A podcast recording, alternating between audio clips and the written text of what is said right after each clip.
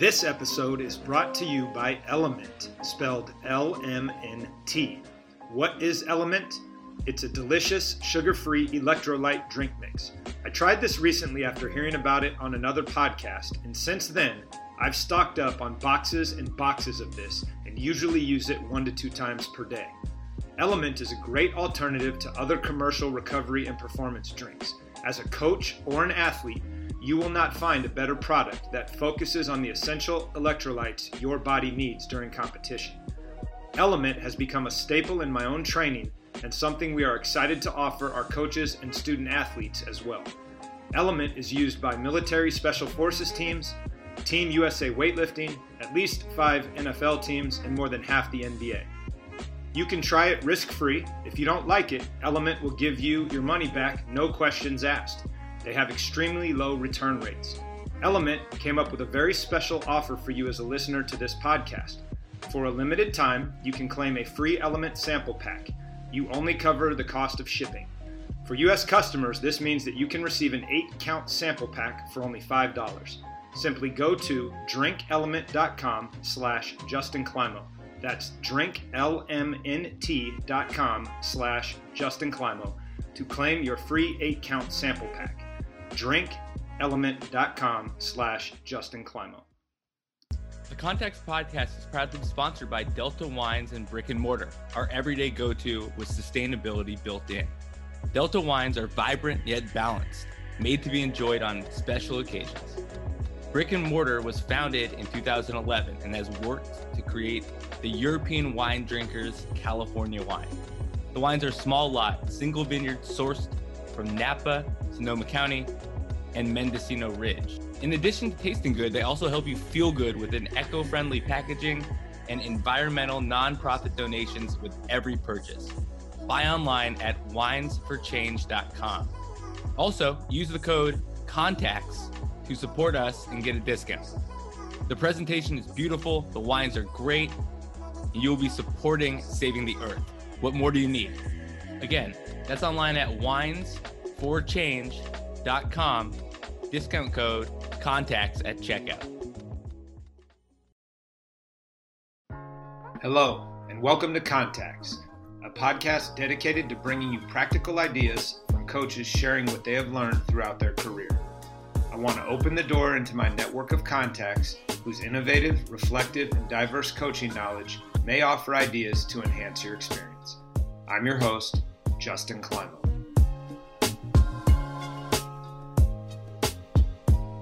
Welcome back to Contacts. We are joined today by Keith Larsen, head basketball coach at Menlo School. Coach, really excited to have you here. It's been a long time since we've had a chance to catch up. No, it's fun to be here. I'm looking forward to it. Let's jump right in then. Why don't you take us through your background as a coach? How did you get into this? How did you get your first job? What has the process been like in moving on to other jobs? And how can you share your background to set the table here? Well, I don't come from a sports background. My dad wasn't a coach, but he was a backup catcher for the old San Francisco Seals. So I did have a guy that enjoyed sports. I'm the oldest of a very large Irish Italian family. So basically, my job was to take your brothers and sisters out until dinner time. So that started that teaching, that keeping things busy, looking around and see what type of toys or implements you had just to keep your brothers and sisters busy until dinner time. And then I'm also the oldest cousin. So I literally have about 70 or 80 cousins that when we go on picnic, I had the same responsibility. Go over to the field, go over to the playground, keep all your cousins busy while we can have a glass of wine or play some cards. So that kind of started building to exactly what I was and, and what I was about to become. I have a lot of friends that are five or six years older that are attorneys. I had seven attorneys in my wedding. I started with the direction that maybe that's where I'll go. I spent a summer in a law library when I was uh, 19 years old looking up torts. And I realized that one thing I know I'm not going to do is become an attorney. So I changed my major from pre law, which is administration of justice and history. And then I became a history physical education major. Hmm. My first job was as the assistant coach of the fourth grade team at St. Roberts with now CCS Commissioner Steve Filios. And Steve and I went to Serra together. And so that was cool. And then I was a decent high school basketball player. We had four Division One players in my little league: Rod Williams, Nick Papa George. It was fun to play in this league. And then I went and played for a guy named Lyle Newcomer at Skyline College. And this guy was from LA. He was just unbelievable at the things that he had done. And Nick Papa George and I were both his guards, and we were different types of, of point guards. And then our rival was Menlo College with Bud Presley. Mm-hmm. And for the first time, I saw how two teams that are completely different. Newcomer was a zone guy. We ran lots of sets. Mm-hmm. Bud Presley was a man guy. I run Hully Gully and I run Julius Kahn with great patience. Mm-hmm. And sitting on the bench or being on the court, I realized that there are different ways of getting to a really high level. After, you know, college, I went to San Francisco State, got my credential, the whole nine yards. I student taught with a guy named Pete Haramis, who has 40 years been a high school coach in the area. He got me started. I was a sixth grade coach at uh, Parkside Junior High School, then went to uh, Mills High School and became the, the Frosh soft coach. And I was there until the mid 80s when this guy came into my um, gym and he said, Hey, my, my name is Bob Williams, and I'm the new head coach at Menlo College. And Menlo College is going from a JC to a Division 3 mm-hmm. And I'm looking for a young guy that knows the area that can help me.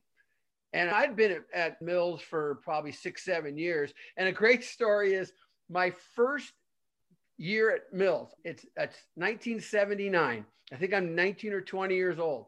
I'm 22 and 0 going into our final game and lose at the buzzer. So my first job is 22 and 1. so I think I, I got all the answers. And so I went to Menlo College with Bob Williams and he was telling me you're the recruiting guy and I'm pretty much the same age as some of these guys at Menlo. They're like 23, 24. They've been to a bunch of different schools. But I still wanted to coach volleyball. I still wanted to be the golf coach. As an assistant in college, your job is before and after the season. So mm-hmm. at the end of the year, Bob put his arm around me and said, I think you're probably going to be one of my closest friends because we had so much fun off the court, but you might want to go back to high school. Woodside High School, right up the street, had a job. And so I applied for that. And I knew that there were really good uh, guys, good coaches with a lot more experience that were uh, looking uh, at the job. And as I was leaving the interview, this guy, Jim Luttrell, who is the AD, said, Oh, if you know anybody that could coach my volleyball team, I'm looking for a volleyball coach. I raised my hand. I said, I'm your guy. That was the head volleyball coach at Terra Nova and at, at Mills High School. I get the job and had nothing to do with basketball. And, mm-hmm. and I really want, and I know you know this, and I want everybody that's listening to know this, that 95% of all hires in basketball are done by non basketball people. They're mm-hmm. ADs or presidents or committee. So unless you bring something else to the table, whether you're a great fundraiser, whether you can teach, whether you can maybe help out with another sport, it really enhances your opportunity to get the job. So mm-hmm. I learned that lesson at Woodside. So while I'm at Woodside, there's a new change at Stanford. Dr. Tom Davis went to Iowa and they hired this guy from Montana that nobody knew. What a mistake this is! Some guy from Montana is going to coach. No, no experience. So I go down there, and I had worked the camps, the the camps and and Davis camps called Cardinal, which was up in the Santa Cruz Mountains. And uh, basically, my job was to to go for a, a beer runs for all the head coaches there. Mm-hmm. So I, I, went there and I said, I know how to run a camp here. And, and he goes, okay, I'll hire you. So Doug Oliver and I were really the camp guys. So I did that for three or four years. Mm-hmm. And then he he called me one day and said, Hey, I need to talk to you. I, I go and visit with Mike Montgomery. And he said, We just lost our assistant coach. His name is Steve Seandel. Mm-hmm. And he mm-hmm. went back to Santa Clara. Mm-hmm. And there's a new rule called restricted earnings. Mm-hmm. So I was teaching at Woodside, making about twenty-seven thousand five hundred a year, and I thought that was awesome. And he said that this restricted earnings, you only can make twelve thousand dollars, but I can give you four thousand dollars in camp. So of course I said absolutely. Mm-hmm. So again, I interviewed with three other guys that had a lot more experience that were Division One assistant coaches. Somehow I got the job. Again, not for my basketball prowess, but I could really run a camp. I mm. actually enjoyed camps. I had fun with the kids and, and just enjoyed everything about it. So my time at Stanford was just incredible. It was the first time I was an assistant coach, and I, I learned how to become a good assistant. And the, the interesting thing is, Mike Montgomery has only hired older guys as assistants. He's tough on assistants. Mm-hmm. And I heard you say the other day that you say 99 things that are shut down, and the 100th one is the one that he will listen to. 100% mm-hmm. Coach Montgomery. I learned so much from him because we were so opposite. The first day I ever stepped on the court, we had this practice plan on yellow notepad that were six pages long, three and a half hour practice. He gave me one section, mm-hmm. uh, a shooting section coming off screens. So he looks down there and he says, Coach Larsen, are we done with the filibuster? Can we get a little uh, a practice in so they get some shots up? And, I, and he said in front of everybody. So the next day, I looked down, I got shooting again. All right. So now I know for sure I'm going to get this drill going. I get him, tell him what to do, throw the ball, and he goes, Hey, Larsen, this isn't Woodside High School where we just roll the ball out. We need to do some teaching. So that was my five years, and I loved every minute of it. Every minute of it. My greatest Montgomery story is I don't have a lot to do. I got Trent Johnson, I got Doug Oliver, and these guys are really good. So uh, something came across my desk and it said, There'll be no taunting. There's too much taunting going on, too much talking on the floor. I figure, well, this is big news, right? So I say to the coaches, Hey, tell our guys not to taunt. And I'm like, and he looks around at our guys. This is before Brevin Knight. So we don't have one guy that speaks over a whisper. So we're at Arizona State and Lorenzo, no, maybe USC or uh, anyway, Lorenzo Orr jumps over our guy, dunks it, and he said to our guy who's laying down, Get the frick out of here. I jump up, taunting. George Raveling is the coach of USC, and he's doing jumping jacks on the side. Montgomery looks down at me and says, I thought he said, What did he says? And I looked at him, I said, Get the frick out of here. And this walk on pulls my uh, sleeve and says, Coach, did you hear what Coach Montgomery said? I said, Yeah, that's what he said. He goes, No, he asked what defense they're in. so my first year, not only I tell the coach to get the you know what out of here. Luckily, we won, and he made a joke out of it at the in our celebration. I, I loved every minute of it. Then my wife and I adopted uh, a daughter from Guatemala, and then our second daughter was born a month later. So I had no children, then two children under two. And I went to Menlo College. They had a great relationship with John Ariaga and Coach Montgomery and, and a mm-hmm. lot of the coaches at Menlo College. So I also became the athletic director there. Mm. I stayed there until 2002, had great success, loved that little school. Started a sports management undergrad program there. So I was doing some teaching. Then I decided to see if I could get up that ladder. And, what I'd like to tell you, and I love Stanislaus, but Stanislaus was the first job I ever took that I couldn't see myself. This is my last job. Stanislaus was, I thought, a stepping stone to being a Division One head coach. Hmm. I had five great years there. I thought we did well with what we had. It is not an easy recruiting place to mm-hmm. get a kid to go to Turlock, mm-hmm. but we were in a great conference. Davis was still in it, and mm-hmm. San Bernardino and Bakersfield. It was awesome. The travel was really tough.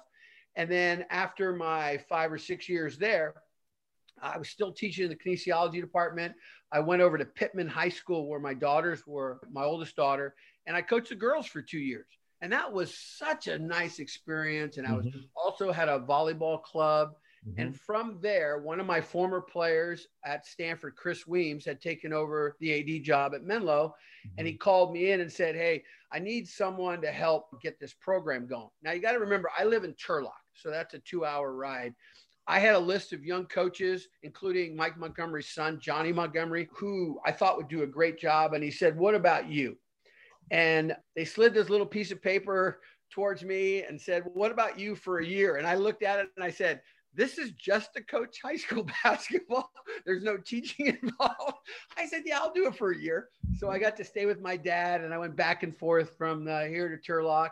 And now I'm ready to start my uh, seventh year at Menlo and couldn't be happier. That's awesome. It's, it's really cool to hear all the different ways in which doors opened and connectivity and the small but large network that is the basketball community in, in California. It, I'm in the middle of your delivery of the Coach Williams story, and all that could go into my mind was when he put his arm around you. Was he did he say, "Listen, Junior," as he does to the rest of us when we're getting that coaching advice that he gives? But we'll save that for another time. One of the biggest problems I had was I recruited a kid from the desert out in between California and Las Vegas. And I went down there and I watched this kid and we brought him to school and he came to school and it was the wrong kid. I, I go, that's not the kid I looked at. He goes, that's the kid we wanted you to recruit. So this kid came all the way to Menlo, actually spent five years, got his degree, and it was the wrong kid. So oh, that's awesome. He loves telling that story. So that's when he thought I needed a little more seasoning. Absolutely. Listen, Junior. Okay, coach, what are the things that you still needed to figure out when you took over as a head coach? And I know you've had a bunch of different stops, so maybe you could pick and choose some of the most I don't want to say important because they're all important, but the lessons you think are most translatable when you took over a spot, what did you realize?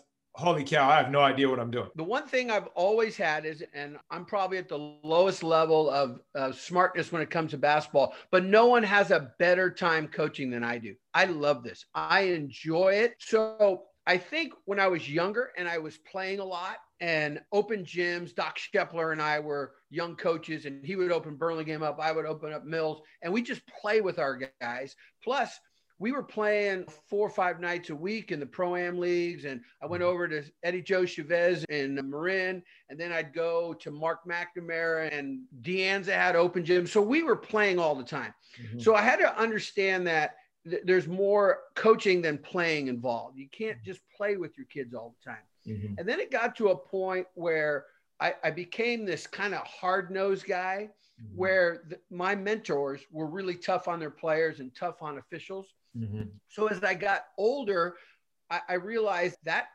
not going to work all the time. You're just screaming at your guide, you're screaming at officials all the time. So it gets to a point where if you ask all my teams in my 41 years, what is Larsen's style? The one thing is I don't have a style. I really adapt to the players that I have. And that's because I've had so many mentors. Montgomery, we had so much offense. And then with uh, Vance Walberg, who's just down the street in Fresno when I was at Stanislaus, we would scrimmage all the time and just dribble drive stuff. That has been something that has always been the same is that I adapt to my players because I'm pretty versed on a, a, lot of different styles. But as I got older, I realized it wasn't all about me demonstrating or me getting on players or me getting on officials that I just had to relax and let my players take more responsibility. Mm-hmm. Yeah, that's a really important lesson and one that often takes maturity and figuring out a way to have some semblance of success so that we feel more comfortable or secure in letting more leash out. And it's something that I think if you can figure that out earlier, the success that you're chasing also comes a lot quicker. What do you think throughout your career and where you are now? I think you said nine years into Menlo. What do you think is the best thing you do in your program that either is new and it's something that you've developed over the last few years, or it's something that's stayed with you throughout that's a linchpin in creating a, the largest ripple effect culturally in your program? Right. And, and, I know who I am. That's the one thing that is really important in my coaching career is I know what I don't know. Mm-hmm. And I'm not afraid to ask for it. I wasn't a great student, but I have three degrees. I think it's really important when I was at Stanford and now at Menlo is when I was at Stanislaus, I had my undergraduate degree, my master's degree. The first thing they saw because they looked at me and said, he can get those degrees. I sure can. A lot of times you get, you know, where we're at, uh, the institutions we're at, these guys are brilliant. And it's hard to say, could I be like Than Healy? And the guy is just so smart. But when they look at me and say, you got a master's, I can do that if you can do it. So that's really important is to get to their level. The other thing is if you're a tough coach, if you're going to get on your guys, you must have a relationship with them off the court. Mm-hmm. It's imperative. Mm-hmm. And I coach so differently. I have two daughters that were great athletes, has nothing to do with boys and girls the way I coach, but they're a different animal. The way mm-hmm. I coach the girls, you can coach them as hard as you want as long as they know you care. They have to feel comfortable around you, and then you can get on them just as much as the boys. Mm-hmm. With the boys, it has to be structure. If you say something, you got to back it up. Mm-hmm. So, what I like to do with both, if I'm coaching boys or I'm coaching girls, is when you have these individual meetings and say, So, how are you doing? They're always going to give you the same answer. And I picked this up from Willis Wilson, who was a longtime assistant at Stanford and he was at Rice. And he has this thing called the four H's. And with every person I ever coach, we sit down individually and go over the four H's. And the four H's can be done in one sitting or it can be done once a week. And the four H's are who's your hero? What are your hopes? Talk about your highlights. Tell me your history. And what are your heartaches? And if you open up to kids about that. And, and I always start, I always go through whatever I'm, all five of those H's when I was their age. And it's one of those things that can be transcended through generations, through ages, through mm-hmm. different teams you coach. And so that has always been something that has been a part. And, and I write them down and I keep track. And sometimes they'll even change from their freshman year to their senior year. And the other thing is where I've heard lots of your coaches talk about is I have vets and puppies. So when a vet comes in and I'm sitting here right now with a yellow lab on my lap and a chocolate lab right underneath me, and one's the mom and one's the baby and I've watched through our seven or eight different types of dogs we've had, is I watched that older dog teach the puppy how to do things. So I think they were talking about iron, iron versus iron, because iron um, makes iron stronger. And I think Coach Katz had another thing that he does. But that's really important where it gives some of the, like, you could have a junior, the last guy on your bench, mm-hmm. but he has a freshman puppy mm-hmm. that he's in charge of mm-hmm. and it instills some leadership to them. So I've done that through Stanford, through Menlo College, through Stanislaus. And I learned that from a, a, soccer coach where she did that with her team. So little things like that that I've done throughout my career, but those you know are easy and they seem to work wherever I'm at.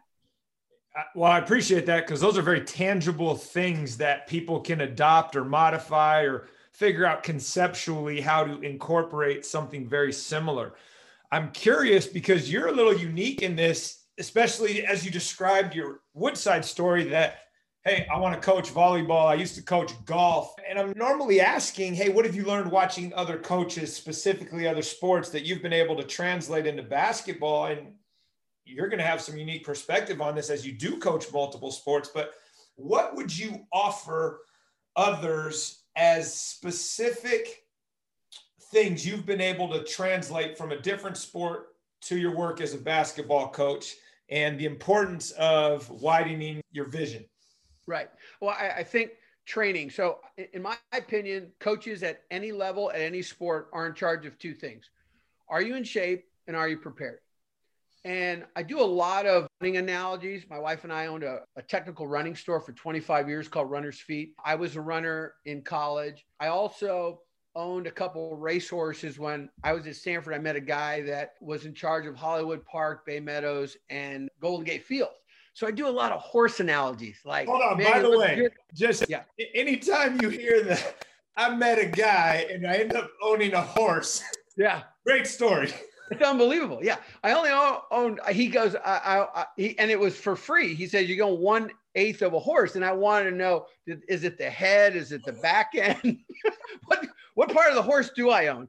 Yeah. So I went to the racetrack and it was unbelievable. The people watching. You had guys that had two dollars in their uh, pocket and two thousand dollars, and all betting on the same horse. The enthusiasm. So I really liked analogies like, well, you got out of the gate, but we were a cheap horse and couldn't find the finish line. Where you had a ten point lead and lost at the buzzer. Yeah. Um, and then running, it was. I, I've used the analogy about you pick your races. You can't run the best race in February and then want to win a state championship in the two mile in June. You have to build. And as coaches, we're constantly telling our players in order to get better, you must fail. You yep. must fail. And when I talk to you, I'm always going to say, what works at our division four or five level? Mm-hmm. So coaches don't fail, and we have to fail. So, as a coach, if you look at my preseason schedule, I'm going to lose to Mitty by 30. I'm just going to do it. But I can try a one three one, or I can mm-hmm. try maybe a, a matchup or a box and one, or this new offense. So, I really think that if we're asking our players, in order to get better, you really have to get outside your box. But as coaches, we stay in our box. We run the mm-hmm. same stuff all the time. We only want to know what worked. We don't ever ask coaches that we look up to, hey, what didn't work? Mm-hmm. So I think those things and all the different things I've learned from coaching other sports, including golf, and golf and tennis are interesting because I tell my players, if you're a golfer or a tennis player, you know your stroke, you know what iron to hit. Mm-hmm. But as team players. We always wait for the coach to tell us. Be hmm. CEO of your own game. Know mm-hmm. why your shot isn't consistent. Know what a beautiful form looks like. And that is what I found at more the individual sports that the high school and college kids take more responsibility for their game than the team sport players who just look to you and say, "You fix it." The hell's wrong with me? Yeah.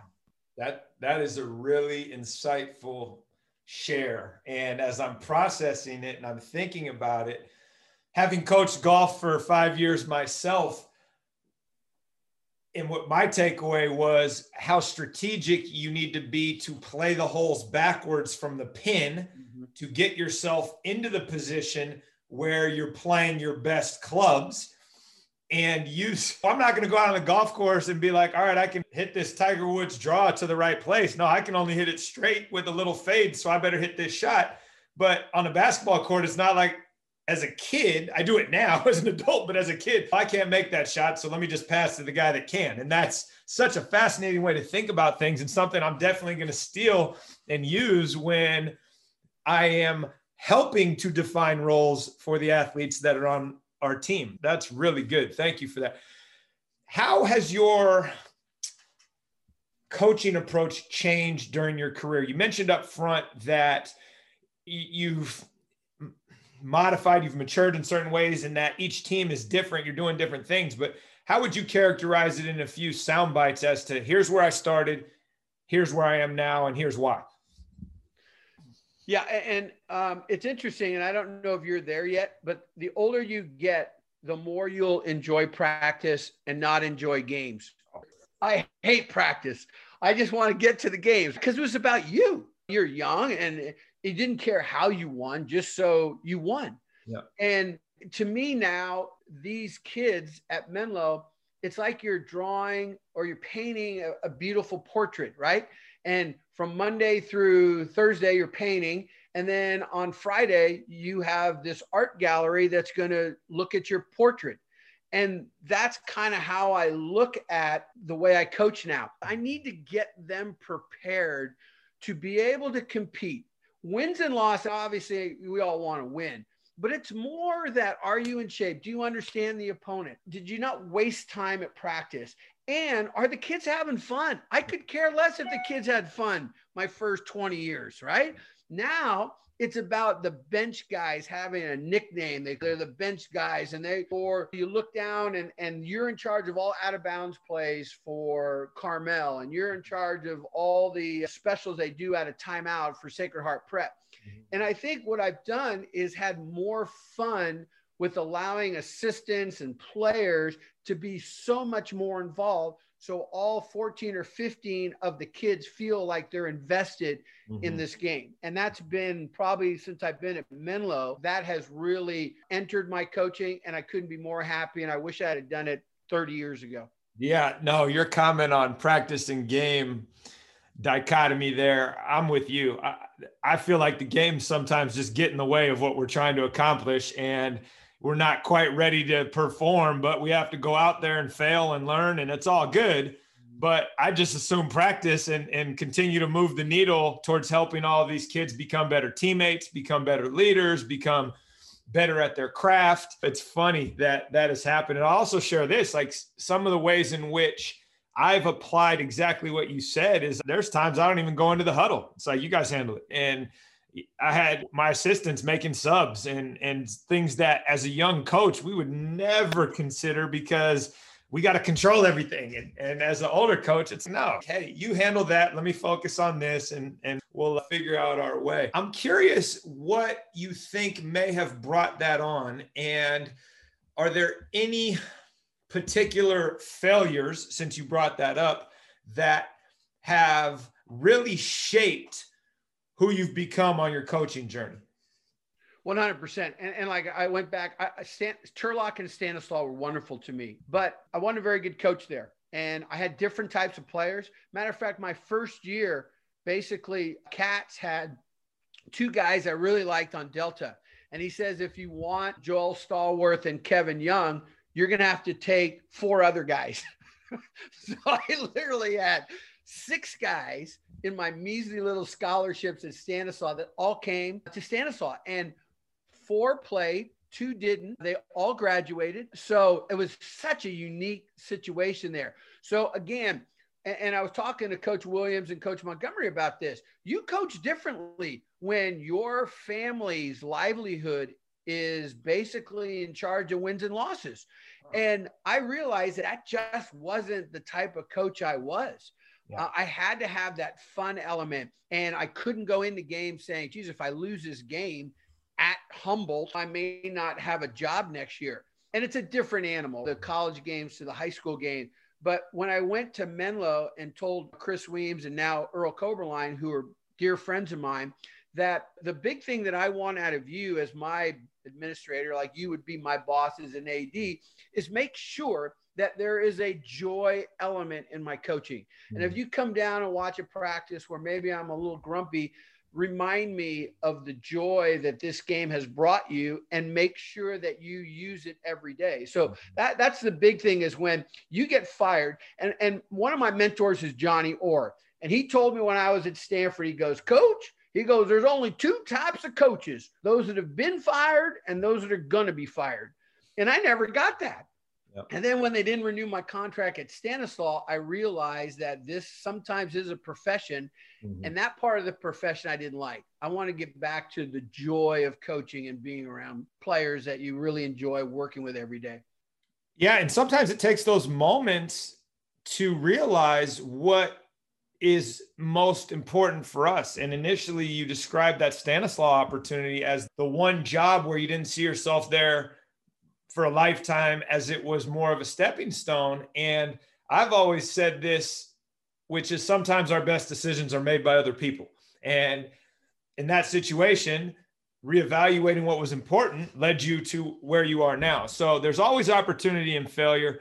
I had a gal on an episode earlier where she said something that I thought was a really good cliche, but I had never heard it in this way before, which was fail your way to success. And I think the more we can embrace that versus the need to be right and to be perfect and to have everything lined up, we probably will be more successful. And how you deal with failure. Again, turn the page. It's a horse racing term. Mm-hmm. There's nine races in a day. You win four and lose five. That is a huge day for anybody that understands that. So that analogy of just turn the page. Yeah. All right. New game, new practice, new shot, and understanding that going from good to great, uh, like we talk about the extra pass mm-hmm. or the guy that takes a charge and but only has two points and one rebound, but the charge wins the game. Mm-hmm. So all those things have to be emphasized as a coach. And understand that having Steph Curry in our backyard, literally now he lives in Atherton, mm-hmm. is not a good thing because mm-hmm. every kid just wants to jack it up and they don't want to learn how to shoot properly, great technique, form. They just want to shoot threes. It's really important for us to emphasize all those things about getting to that level and about failure is a good thing. And, it, and we don't want you to fail in the last game of the season. We want you to fail in the spring and summer and maybe at practice so that when you get to the game, mm-hmm. success will happen. Yeah. And I, I like that you brought up how you respond. We actually talk a lot about mistake response and teaching ways in which to respond so that you can still be frustrated but you can find it as an encouragement to get to the next step so i think that's important something i've started doing in probably the last six seven years that gives us something to point to with our athletes specifically I came across this question the other day, and it, it's really sat with me because I've been forced to analyze my own thinking. But what would you say you have most recently changed your mind on from a coaching standpoint? I used to be here, now I'm here, and here's why. Well, getting back to the response. So when a kid makes a mistake, I'm, I'm all over him. Clymo, how many times are we going to talk about entering the ball with the outside hand?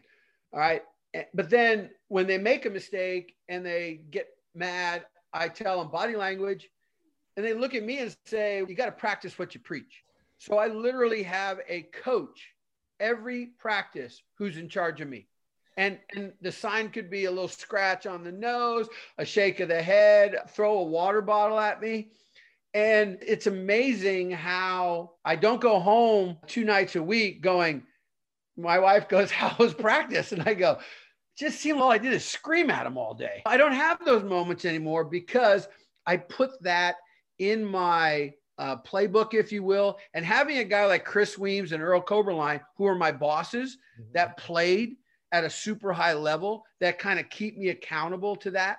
So those are the things that really have changed. Obviously, dealing with officials is really important. And you got to understand that these college officials, they get $325 plus expenses. I don't mind screaming at them. Mm-hmm. But the dentist or the plumber that come out here at 315 just to get a run in and I'm trying to quote rules, that's wrong. That is absolutely wrong.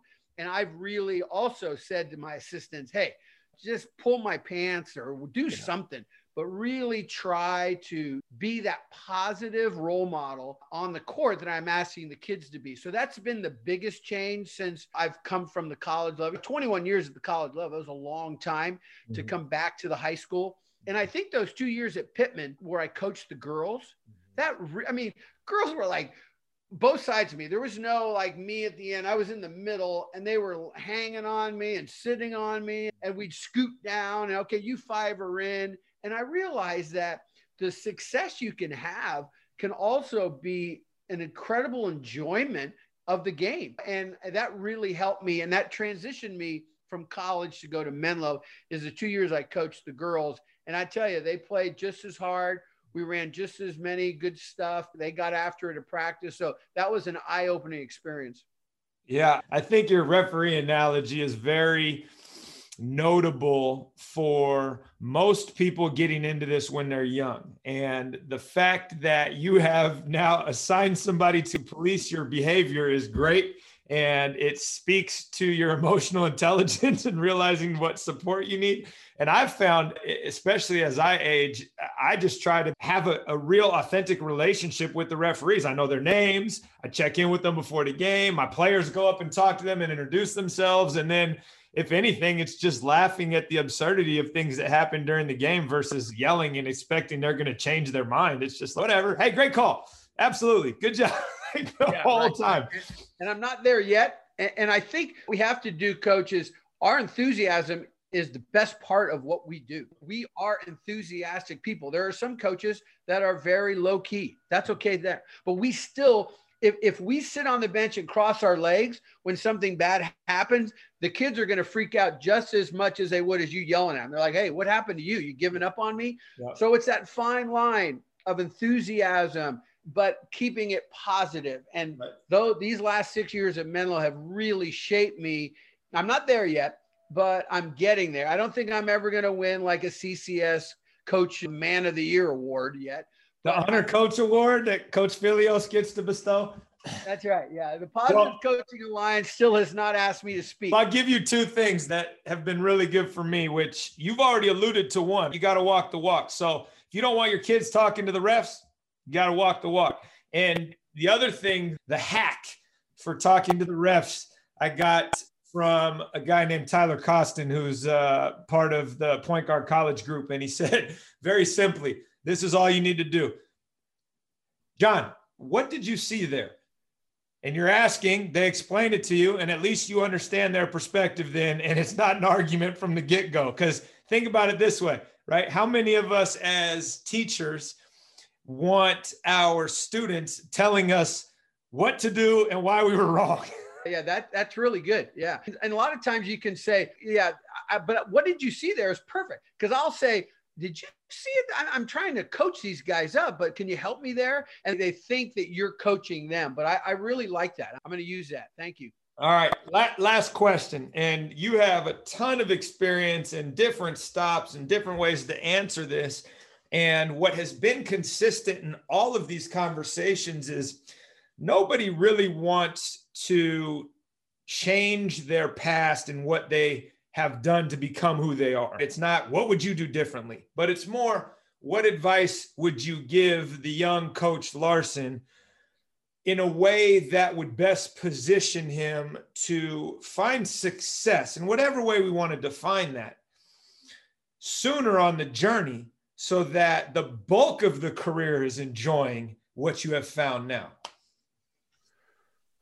I, I think all the mistakes that I've made along the way have, have come to this. Mm-hmm. But I, I definitely, like I alluded earlier, is just understand that you're a teacher and coaching is teaching. Mm-hmm. And I used to tell every kid that came to Menlo College or Stanislaus that if you don't get better every year, that's on me.